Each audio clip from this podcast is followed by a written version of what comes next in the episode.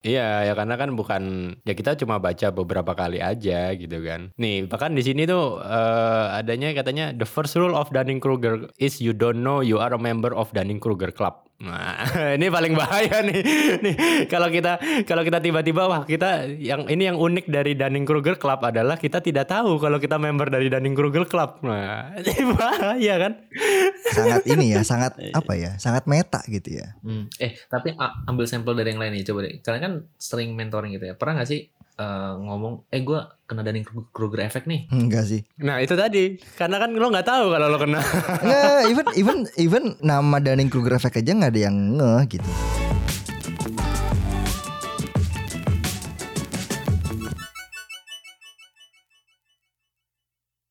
Oh, help a friend dong. sama kayaknya sama kalau kalau lu, lu ngirim email no rush gitu kan. Padahal sebenarnya ditungguin banget hari itu juga kalau bisa lu balas gitu. Noras habis itu agak dua jam lagi dikirim lagi emailnya gitu ya. Noras ya masih masih Noras gitu. Tapi lo ngirimin email terus. Sama apa eh, kindly reminder kan. Habis noras kindly reminder. Iya. Terus terakhir eh, it would be very appreciated if you can help me by the end of the day. Wow, udah mulai ada deadline. Ya, mulai mulai panik. Tapi apakah memang kita mau bahas masalah deadline, Ram? Lu mau bahas apa sih sebenarnya? Wah, langsung dong ini. Kan gue udah bantuin ini, iya. organik ini. Ini udah membantu lo keluar dari sudut. Ya elah. Ngebahas tentang apa ya? Coba kemarin kan lu sempat sempat share nih di di WhatsApp. Duning, duning, duning. Duning. Duning itu bentar, itu film bukan? Iya film. Oh, Dun Dunning Kruger, Dunning Kruger, Dunning Kruger. Dunning Kruger. Bacanya gimana sih? Dunning apa Dunning sih bacanya? Dunning ya? Dunning, Dunning Kruger. Bahasa mana sih itu? Jer kalau Jerman Dunning berarti. Nah, nama orang. Nama orang gitu, nama orang. Iya, maksudnya orangnya orang mana? kalau orang Jerman Dunning Kruger. Orang Kendal. Ih, orang mana? Coba kita, kita cari tahu dulu. Dunning Kruger.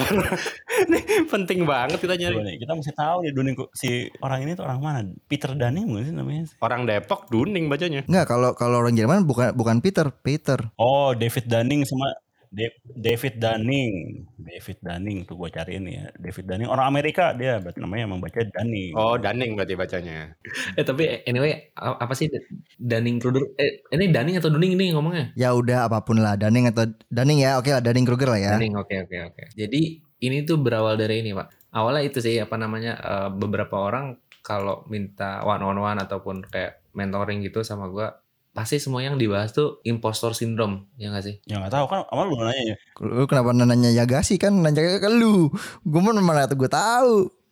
Udah, udah, enggak, enggak, maksudnya. Ya, terus terus. Eh, terus pas gue lihat-lihat lagi tuh banyak orang kalau impostor syndrome itu nyadar gitu loh. Nah padahal pas gue lihat-lihat lagi beberapa di tim gue tuh ada yang kena Dunning Kruger effect ini gitu. Dan Hmm. dari mereka tuh nggak ada yang pernah nyadar bahwa mereka tuh kena. Tapi kalau impostor syndrome mereka nyadar, oh gue impostor syndrome nih. Cuman kalau Dunning Kruger mereka nggak pernah nyadar tuh. Oke, tapi definisinya apa dulu nih Dunning Kruger? Gue sejujurnya gue baru tahu Dunning Kruger efek itu kayak gimana setelah lu sebut. Sebelumnya gue nggak tahu itu punya nama. Gue merasakan tapi gue nggak punya nama gitu. Ini beneran atau atau template nih? Ah, Pancingan apa kayak lu jelasin deh pokoknya dah. Nah, Dia, dia lagi. tuh emang, dia tuh Dunning Kruger Dunning Kruger sebenarnya sih. Iya. Dia itu adalah wujud nyata. apa Ram? Apa Ram? Dunning Kruger apa Ram? Ya gue juga sebenarnya baru tahu juga sih.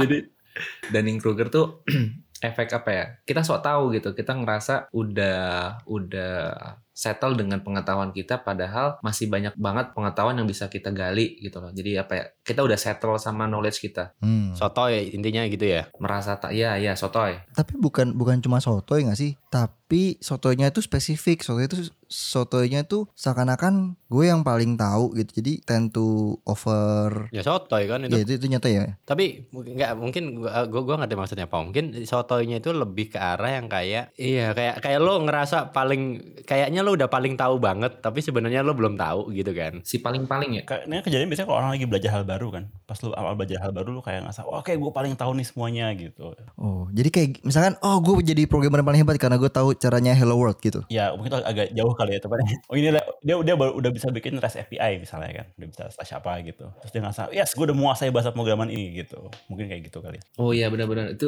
kalau ngomongin teknikal gue jadi mik- ini deh ingat gue itu kejadian sama gue setelah gue tahu adanya terms ini ya itu gue jadi nyadar kejadian di gue tuh ketika eh, dua tahunan gue kerja gitu. Karena di di pas itu gue udah oh kayaknya gue udah bisa oh backend gini-gini doang front end gini-gini doang. Jadi Woi, apa ya ngerasa bisa semuanya gitu. Oh lu mau, mau minta bikin apa gue bisa gue bisa gue bisa gitu. Si paling doang. Tapi ternyata setelah didalami lebih lanjut, wah ternyata Emang gitu-gitu aja. dalam gitu. Ini tuh kayak kita itu eh, a- ada ada ada term selain itu kan dibilangnya ada white belt syndrome ya, tapi beda konteks sih sebenarnya. Kalau white belt syndrome tuh konteksnya kayak kalau lo ngerti sesuatu baru awal banget, lo itu udah nyala-nyalahin orang, lo udah nantang-nantang gitu ya kayak kan white belt kan kayak orang ka- karate gitu ya. Misalnya lo baru lulus karate nih dari sabuk putih ke sabuk kuning gitu ya. Wah, udah lo kayak paling paling jago berantem gitu kan, ngajakin berantem semua gitu. Hmm. Tapi padahal masih panjang tuh masih ada yang sabuk hijau lah, coklat, hitam gitu kan apalagi gitu kan. Nah, ini sama nih. Nah, Dunning Kruger tuh kayak mungkin di awal tuh kayak kita ngerasa wah ini bisa nih eh, cuma segini doang gitu. Tapi setelah kita dalami, wah kita baru di ujung sungai gitu ya. Ternyata masih ada samudra yang luas lagi gitu.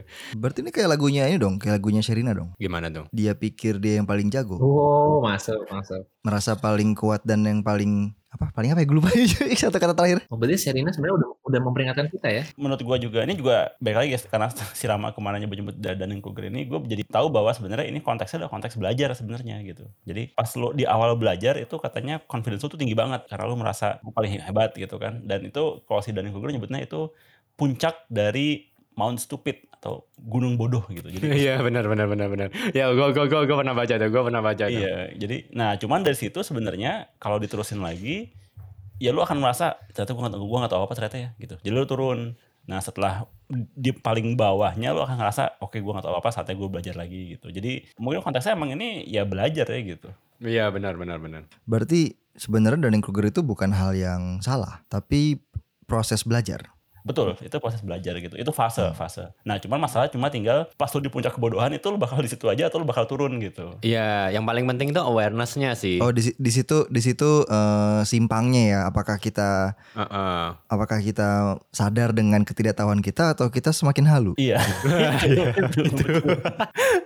Semakin halu lo akhirnya kayak lo ngerasa jago mana-mana gitu ya. Karena gue ngeliat ada orang-orang yang nggak bisa keluar dari puncak itu gitu. Dari puncak gunung kebodohan tuh udah mentok tuh. Bener-bener ini ini terkait sama statementnya Didi tadi belajar gitu ya. Jadi katanya gue pernah baca di artikel itu, eh di buku kalau nggak salah ya.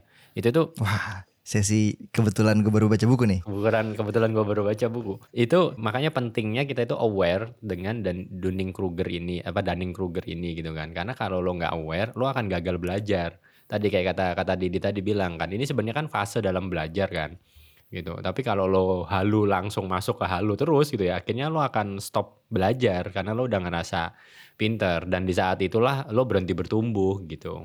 Tapi kalau kayak gitu sebenarnya tanpa harus tahu apa itu Dunning Kruger, maksudnya namanya ya atau istilahnya, Hmm. em, teorinya cukup mudah nggak sih untuk untuk tahu bahwa kita tuh on the right track atau enggak? Karena kalau yang gue tangkep, gimana kita tahu kita on the right track atau enggak adalah saat kita merasa puas dengan apa yang kita sudah pelajari dan kita nggak mau belajar lagi, itu pertanda yang buruk. Hmm, menurut gua agak susah sih untuk kalau gua balikin lagi ke gua dulu tuh keluar dari zona apa tuh namanya tadi Mount of Stupid ya Zona ini, zona teman. beda pak itu keluarnya keluar lebih susah itu itu keluarnya tuh harus dari eksternal faktor gitu loh jadi entah kita ditarik ataupun kita ngobrol sama banyak orang di luar itu gue baru bisa keluar tuh Berarti harus dikemplang realita gitu. Asik. nah ah, ah, ah. jadi kalau misalkan gue dalam pemikiran gue sendiri ya ya nggak keluar keluar gue dari peak of Mount Stupidnya itu Apakah memang harus eksternal? Nah, kalau gue setuju karena gi- gini biasanya orang kalau fase belajar kan mungkin dia teori dulu ya.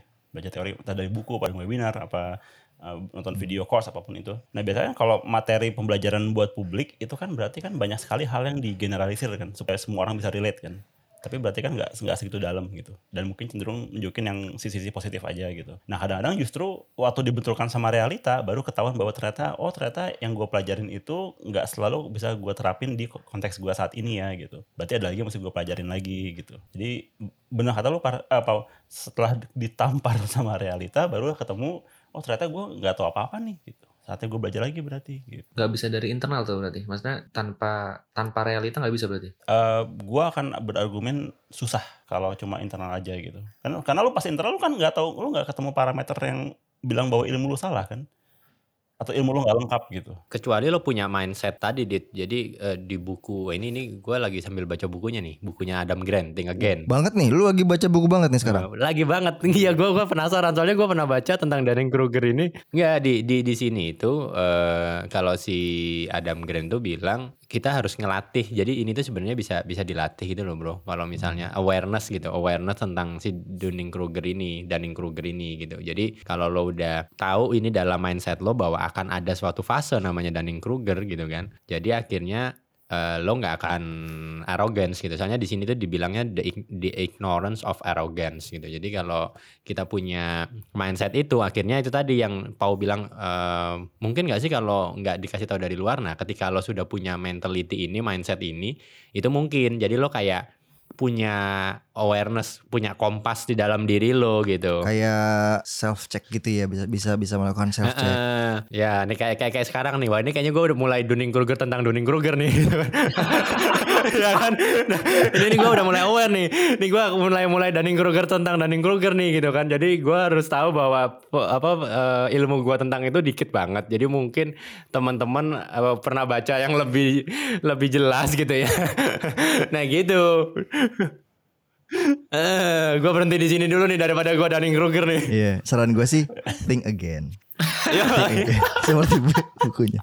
Hmm, ini ini sebenarnya sampel yang cukup menarik nih. Sebegitu mudahnya orang untuk masuk ke Dunning Kruger effect atau se, se, se, se semudah itu atau secepat itu seseorang merasa oh ini kayaknya gue bakal masuk ke Dunning Kruger effect nih gitu. Berarti maksudnya adalah ini bisa kejadian untuk kita semua walaupun kita udah punya keilmuan atau uh, apa expertise di bidang-bidang tertentu gitu misalkan kayak Aji kan waduh kayak tadi tadi kan kita sempat ngobrol offline nih dalam tujuh hari orang-orang kan mandi kira-kira 14 kali ya seminggu ya dalam tujuh hari. Nah uh, 14 14 kali mandi. Nah kalau Aji itu enam kali enam kalinya itu buat webinar gitu. Jadi kayak udah jago gitu buat. Jadi lo gue udah kayak mandi ya webinar. iya kayak hampir setiap hari kan gitu kan kayak makanan sehari-hari lah gitu. Kayak orang vitamin C kan sekali sehari gitu ya. Ini webinar gitu. Sekali sehari. Tapi masalah Dunning Kruger bisa jadi Dunning Kruger efek juga. Iya, ya karena kan bukan ya kita cuma baca beberapa kali aja gitu kan. Nih, bahkan di sini tuh uh, adanya katanya the first rule of Dunning Kruger is you don't know you are a member of Dunning Kruger Club. Nah, ini paling bahaya nih. Nih, kalau kita kalau kita tiba-tiba wah kita yang ini yang unik dari Dunning Kruger Club adalah kita tidak tahu kalau kita member dari Dunning Kruger Club. Nah, ini bahaya kan?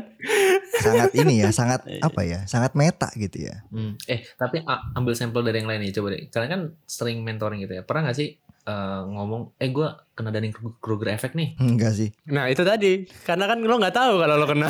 Enggak even even even nama Dunning Kruger effect aja nggak ada yang ngeh gitu. Kalau kalau istilah gue setiap setiap gue mentoring itu biasanya ya yang atau atau setiap gue sharing itu yang paling berbahaya dari seseorang atau dari kita semua adalah kita nggak tahu apa yang kita nggak tahu. Ya betul. Nah setelah mendengar penjelasan Bapak Aji dari buku Adam Grant yang Hugh eh, apa Think Again, kayaknya masuk nih yang selalu gue keluar-keluarkan. Yang paling berbahaya adalah kita nggak tahu apa yang kita nggak tahu. Jadi kita perlu tahu apa yang kita nggak tahu. Itu hmm. part of learning process on preventing atau mitigating us from the uh, Dunning-Kruger effect. Ya nah, dan itulah fungsinya mungkin mentor, coach dan tadi diskusi sama orang lain gitu ya. Buat ya paling paling paling mudah sih orang lain yang ngasih tahu gitu. Kayak misalnya misalnya ini kita lagi berempat nih bocah-bocah kayaknya paling ngerti tentang Dunning Kruger gitu kan. Terus tiba-tiba ada orang psikolog lalu bocah ngomong apa sih gitu kan. Dunning Kruger nggak kayak gitu gitu kan misalnya. Nah itu kan akhirnya menampar kita tadi kan kalau oh iya, iya iya kita ngertinya baru dikit ya gitu. Nah eh kalian pernah nggak tapi di, di di tempat kalian sekarang udah udah tahu nih definisinya Dunning Kruger reflect back lagi ada nggak teman kalian yang kelihatan gitu kalau dia lagi kena? Ada. ada. Gue bisa, gue bisa, gue mulai bisa me, apa namanya? Ada barusan tuh si Aji. Contoh? ya gue tahu itu kan sampling tuh. Enggak di, di di kerjaan di kerjaan. Gue gue gue gue mulai bisa mendeteksi sih, tapi bukan langsung teman di kerjaan, tapi mungkin teman teman lah gitu. Gue bisa mendeteksi sih kalau udah kena Kruger gitu. Aku punya teman-teman permainan nggak? ini tanda-tanda yang gue amatin ya. Kalau orang masih di fase Dunning Kruger itu di fase awal si Mount Stupid itu biasanya kalau ngomong dia nggak bisa jelasin pakai bahasa yang udah dimengerti. Pasti bingung balik balik istilah tuh. Ya ya. Dan kadang uh, bingung di definition ya. Jadi muter-muter di definition lagi hmm. bukan di core gitu. Jadi jargon jargon banyak gitu ya. Berarti kalau kalau kalau orang-orang yang suka ngomongin wah big data, cloud, industri 4.0. Wah, wah, wah, wah, wah, wah, mulai ini, mulai ini, mulai ini, mulai ini. Ntar OKR digembok ini. Pau, pau ya Pak, pau ya Pak, bukan saya Pak. Tapi Pau, pau. ketemu orang yang kayak gitu tuh. Pak mau bentar lagi kan Pokemon, Pokemon bakal diganti sama AI. Gue langsung diem. Wah, Mount stupid here I come gitu. Mount stupid. Aduh, aduh. Aduh, tolong, tolong, tolong. Hidup saya masih Iya. panjang ya. Iya kayak Enggak soalnya ya itu gue ngeliatnya gitu sih selalu kayak gitu. Jadi bi- biasanya kalau gue ngeliatnya orang yang udah ngeliatin fase Dunning Kruger eh, fase Mount stupidnya itu adalah dia udah bisa ngejelasin ke orang umum dengan bahasa yang udah dimengerti gitu. Itu berarti udah lewat lah fase itu. Itu itu itu, itu bener banget sih. Eh, Kata eh, dulu ya waktu gua di Jerman tuh profesor gue itu pernah bilang katanya, lo itu bisa eh, apa orang doktor atau profesor ya itu itu gimana sih bayangan-bayangan lo gitu kan. Kalau lo seorang engineer gitu kan misalnya, eh, lo gimana caranya lo bisa tahu bahwa ini orang memang profesor atau doktor gitu kan atau lo itu udah selevel itu atau belum. Katanya dia gampangannya gini, ketika lo berhasil menceritakan tentang ilmu lo kepada anak umur lima tahun gitu. Umur lima tahun atau 4 tahun gitu. Nah kalau dia ngerti apa yang lo omongin, nah berarti lo udah udah di level itu gitu. Jadi itu ini di luar dari title doktor profesor gitu ya, tapi yang dia maksud sebagai orang yang paling ngerti banget engineer itu ketika lo berhasil nyeritain itu ke anak umur 4 tahun 5 tahun dan dia ngerti gitu. Itu baru keilmuan lo dalam bener kata Didi tadi. Biasanya kalau Antara itu atau eh, jelasin ke ini ya, orang awam misalnya gitu kan. ke orang tua gitu yang kayak nenek lu gitu atau yang orang awam. Ya atau ke orang ah, atau ke- ya pokoknya yang orang-orang yang memang mungkin eh apa ya dia dia dal- dalam segi pemahaman itu butuh yang sangat light banget gitu kan. Nah, ketika kita bisa menceritakan itu dengan mudah dan dia ngerti, nah itu berarti lo profesor kata dia gitu. Ya, ya. Tapi iya sih gue gue gue gue patokannya gitu sih kalau gue ceritain kerjaan gue ke istri gue terus dia ngerti berarti oke. Tapi kalau dia masih apaan sih? Berarti gue gagal jelasin. gue gue masih kayak gitu sih. Iya iya iya. Sama sama kalau kayak lo punya produk baru gitu nggak sih?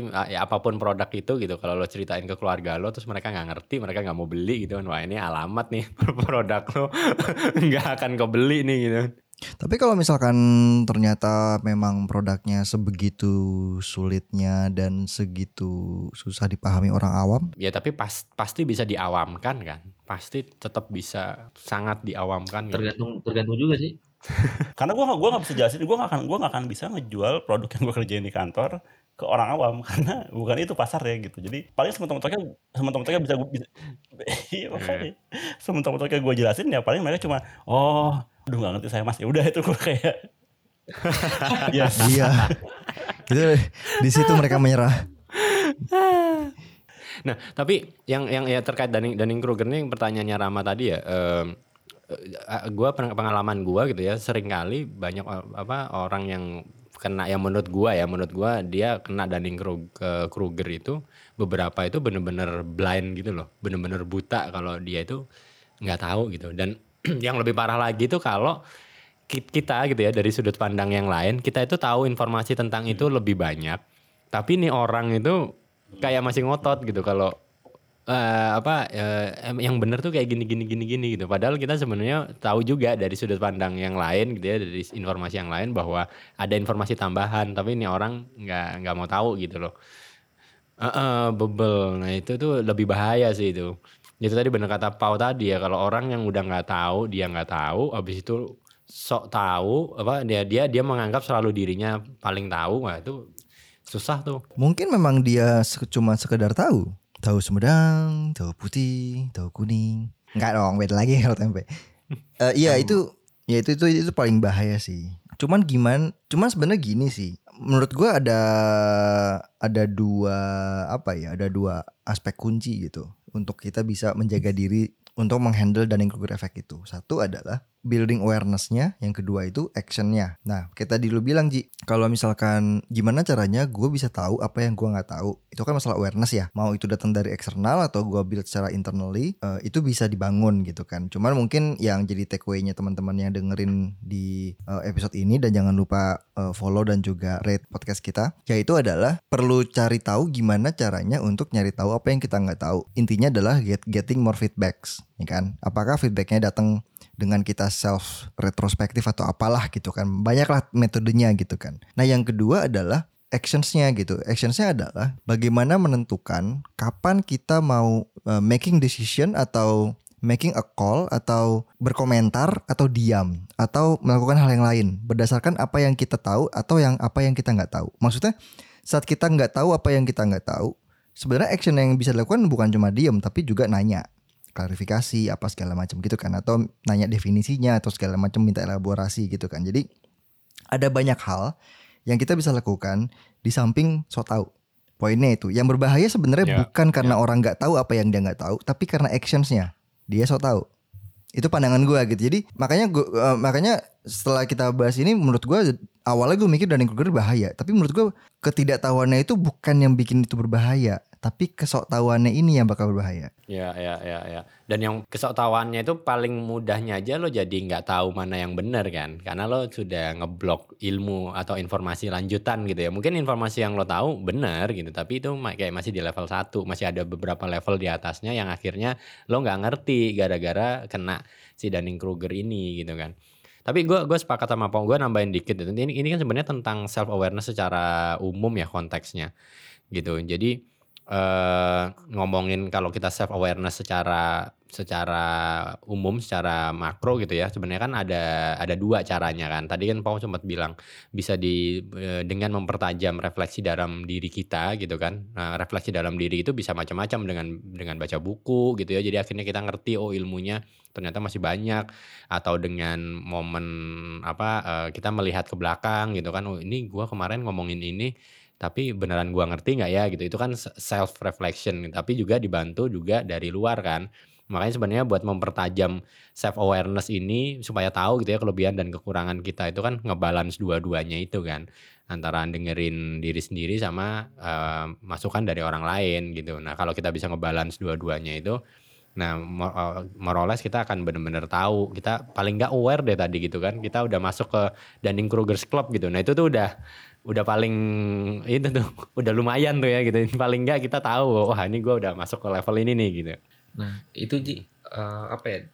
Mungkin contoh lainnya sih di tim gua itu kejadian selain efeknya sok tak apa nggak bisa belajar lagi tuh cenderung orang tuh pivot. Hmm, ya ya ya. Nah, pivot jadi apa ya? ah, mungkin sebagai contoh kayak misalkan gua udah ngerasa nih, oh back end gue udah cukup nih di sini. Ternyata gue nggak, gue ngerasa gue nggak nggak bisa grow lagi. Terus gue pindah nyomot ke front end ke mana ke mana. Padahal back end itu masih banyak banget yang bisa dieksplor dan gue merasa back end cukup sampai di situ gitu. Ya, benar benar benar benar. Dan akhirnya lo jadi nggak bisa memperdalam kan? Iya itu dan dan itu kejadian sering sih. Jadi dan di tahun kedua gue tuh kerasa banget sih itu. Gue ngerasa, aduh maka makanya gue kan sempat mention gue pernah switch off ke produk ke mana ke mana gitu gitu sih. Hmm, karena lo gampang ini ya puas tadi yang ngerasa kayak wah ini kayaknya gue udah bisa nih gitu. Iya iya iya betul betul itu sih. Nah kalau kalau dari lo mengatasinya gimana Ram? Mengatasi lo tadi supaya lo lo sekarang udah udah mulai bagus nih ya. Lo paling nggak sadar lo masuk di level di klub Dunning Kruger gitu kan. Nah, terus gimana caranya lo supaya makin aware? Kalau lo sendiri caranya pakai apa? Nah itu ya karena gue sebelumnya nggak aware jadi gue agak lama sih untuk gue keluar dari situ dan beruntungnya gue tuh gue keluar dari zona gue sih dan banyak ngobrol sama orang. Ya salah satu salah satu actionnya tuh gue cabut dari company sih. Waduh, waduh, waduh, sampai sefrontal itu cabut dari company. Oke oke oke. Jadi ini tipsnya gitu ya kalau teman-teman ngerasa wah gua udah masuk ke Dunning Kruger Club nih, udah gua cabut deh dari dari company gitu ya. Ekstrim. Agak- agak- Ekstrim juga ya. Ekstrim sama nih. terus terus Ram terus Ram gimana Ram? Ya terus gitu sih udah. Elah. Cuman ya itu eh, apa ya Ji, eh, dengan ngobrol sama orang ketemu masalah yang dihadapin itu baru ngebuka ya. Contoh kayak kalau technical tuh ngehandle biasanya kan gue ngehandle curut curut curut gitu tapi curut dengan apa traffic millions terus concurrency-nya tinggi itu beda. Nah yang gitu-gitu biasanya emang Hmm. kita kan nggak ke expose kan. Dan untuk kita dapat exposure itu harus keluar Ah, ya ya ya ya. iya iya aja lu gue tau lu nggak ngerti Ji concurrency Ji Nggak nggak gua gua gua ngerti nih maksud lo. Itu itu sense. Itu sebenarnya cukup make sih kalau menurut gue sih. Eh, apa? Ya itu tadi karena kan berarti si, re- si realitanya kurang cukup kuat bisa menampar gitu kan jadi lu mesti cari tamparan baru gitu gitu kali ya Mencari tamparan baru. Oke oke. Berarti berarti eh, pertama tadi paling nggak kita tahu kita udah di udah di level mana dan kita ada ada kemungkinan bahwa kita masuk ke Dunning Dunning Kruger tadi dan akhirnya bisa eh, cari orang pembanding gitu ya Ram ya. Betul betul betul setuju gue. jadi supaya kita nggak Dunning Kruger mesti gimana nih mesti follow Nah ini tips langsung penutup. Pau penutup penutupnya kita supaya nggak Dunning Kruger. Tipsnya cabut aja ke company lain biar kata orang itu tadi. Enggak ya. Udah paling. Oke. Dia yang paling ultimate tapi setiap pindah, setiap pindah gitu lagi gitu lagi pindah terus tanyain kenapa lu pindah? Dunning Kruger effect wes. Jadi kalau kalau kalau kalau, kalau ditanya nama bo- bosnya waktu interview gitu ya, kenapa anda keluar dari pekerjaan anda sebelumnya? Saya masuk ke Dunning Kruger Club. gitu. Oh sama HR ngomong gitu terus ya? Itu kutu loncat tapi dengan alasan yang keren aja. Aduh, tapi mungkin lo diterima. Tipsnya apa ya biar nggak ya tadi yang eh, mungkin tadi yang gue bilang sih at least ya eh, at least kita tahu ada ada dua ada dua aspek itu ini tapi ini bahasa gue ya ini gue nggak tahu ini bener apa enggak secara teorinya Adam Grant atau dari mana tapi kalau pengalaman di jalannya itu pengalaman di lapangannya itu lebih ke arah biasanya tuh ada dua aspek itu antara building awareness-nya sama take action-nya gitu. Hmm, ya benar benar benar. Nah, jadi itu kita sadarin dulu yang bikin. Jadi kalau misalkan teman-teman ngerasa, oh ternyata gua nyoto ini, nah itu mungkin lebih ke arah berarti gua nggak tahu apa yang gua nggak tahu. Tapi nanti eh, action itemsnya ada dua, antara nyari tahu sama ngeresponnya. Nah, menurut yang paling berba- yang paling kritikal itu adalah kalau kita memberikan respon yang tidak tepat berdasarkan ketidaktahuan kita, gitu kan. Jadi Ya. Eh, selalu selalu ingat bahwa ya haraplah bertindak dengan baik gitu aja sih. Oh iya ngomongin ini ya Dunning Kruger ini kan jangan sampai gara-gara Dunning Kruger tuh kita nggak grow sih. Dan ini kalau kita nggak grow di kondisi ekonomi yang kayak gini tuh bakalan uh, susah sih kita dapat dapat opportunity di, di tempat-tempat lain. Apalagi tadi kan case-nya kalau kena Dunning Kruger effect harus pindah pindah company gitu kan. Dan di masa-masa winter gini kayaknya lumayan serem sih. Dan Terus terus intinya apa Ram? ya intinya datang ke acara gue yo Oh, iya. Bridgingnya lama ya Allah. maklum kan belajar belajar apa apa sih acara lo apa? Jadi eh, di tanggal 26 Agustus hari Jumat itu gua ada developer kopi darat. Wih, Nah itu offline tuh di Hacktivate. di darat ya. Namanya kopi darat. Itu beda sesi nanti. Nanti itu sesi sesi dua. Cuman anyway di, di situ ada gua sama Mas Riza. Jadi eh, kita bakal ngobrolin gimana sih kita bisa survive sebagai developer di era winter-winter gini ya. Tuh langsung aja cek ke showcase. Oke. Dan mungkin ini ya kita ngerasa kalau di luar sana itu mungkin kayak tadi ya kalau misalnya kita ngomongin white belt gitu kan. Kalau kita masih white belt kita harus ngerasa bahwa mungkin di luar sana itu ada orang-orang black belt black belt yang mendengarkan kita gitu kan. Jadi itu juga makin apa ya makin menyadarkan kita bahwa kalau oh ini ini eh, sepengetahuan gua ya gitu kan. Jadi kayak sejauh yang gua tahu kayak gini. Nah, jadi akhirnya kan kita jadi lebih aware kalau oh ini mungkin ada yang lebih tahu nih gitu. Iya. Karena terkadang yang yang bikin jadi masalah bukan substansi apa yang kita sampaikan, tapi cara kita menyampaikannya kan. Mm-mm. Jadi kalau misalkan ternyata ada black belt in your area, asik. black belt in your area gitu. Oh iya, gue nungguin edit soalnya. nungguin edit terus. ternyata ternyata kita semua tahu. Aduh, kacau. Nah jadi mungkin cara cara menyampaikannya bisa lebih disesuaikan gitu kan. Bukan berarti apa ya? Bukan berarti kita jadi kayak apa sih leaking es atau apalah gitu. Tapi lebih ke arah em, ya sering kali yang bermasalah masalah komunikasi itu bukan substansinya tapi cara menyampaikannya. Nggak gue gue gue setuju sama si Pau tadi. Kalau menurut yang lain gimana? Ya yang yang yang paling penting itu udah udah udah udah udah paling inilah ya kalau kita tahu bahwa eh, dunia ini luas gitu ya. Jadi kalau kalau lo cuma mengerti satu tetes air masih ada samudra gitu. Itu aja sih. Buset. Sungguh kata-kata yang eh, mutiara.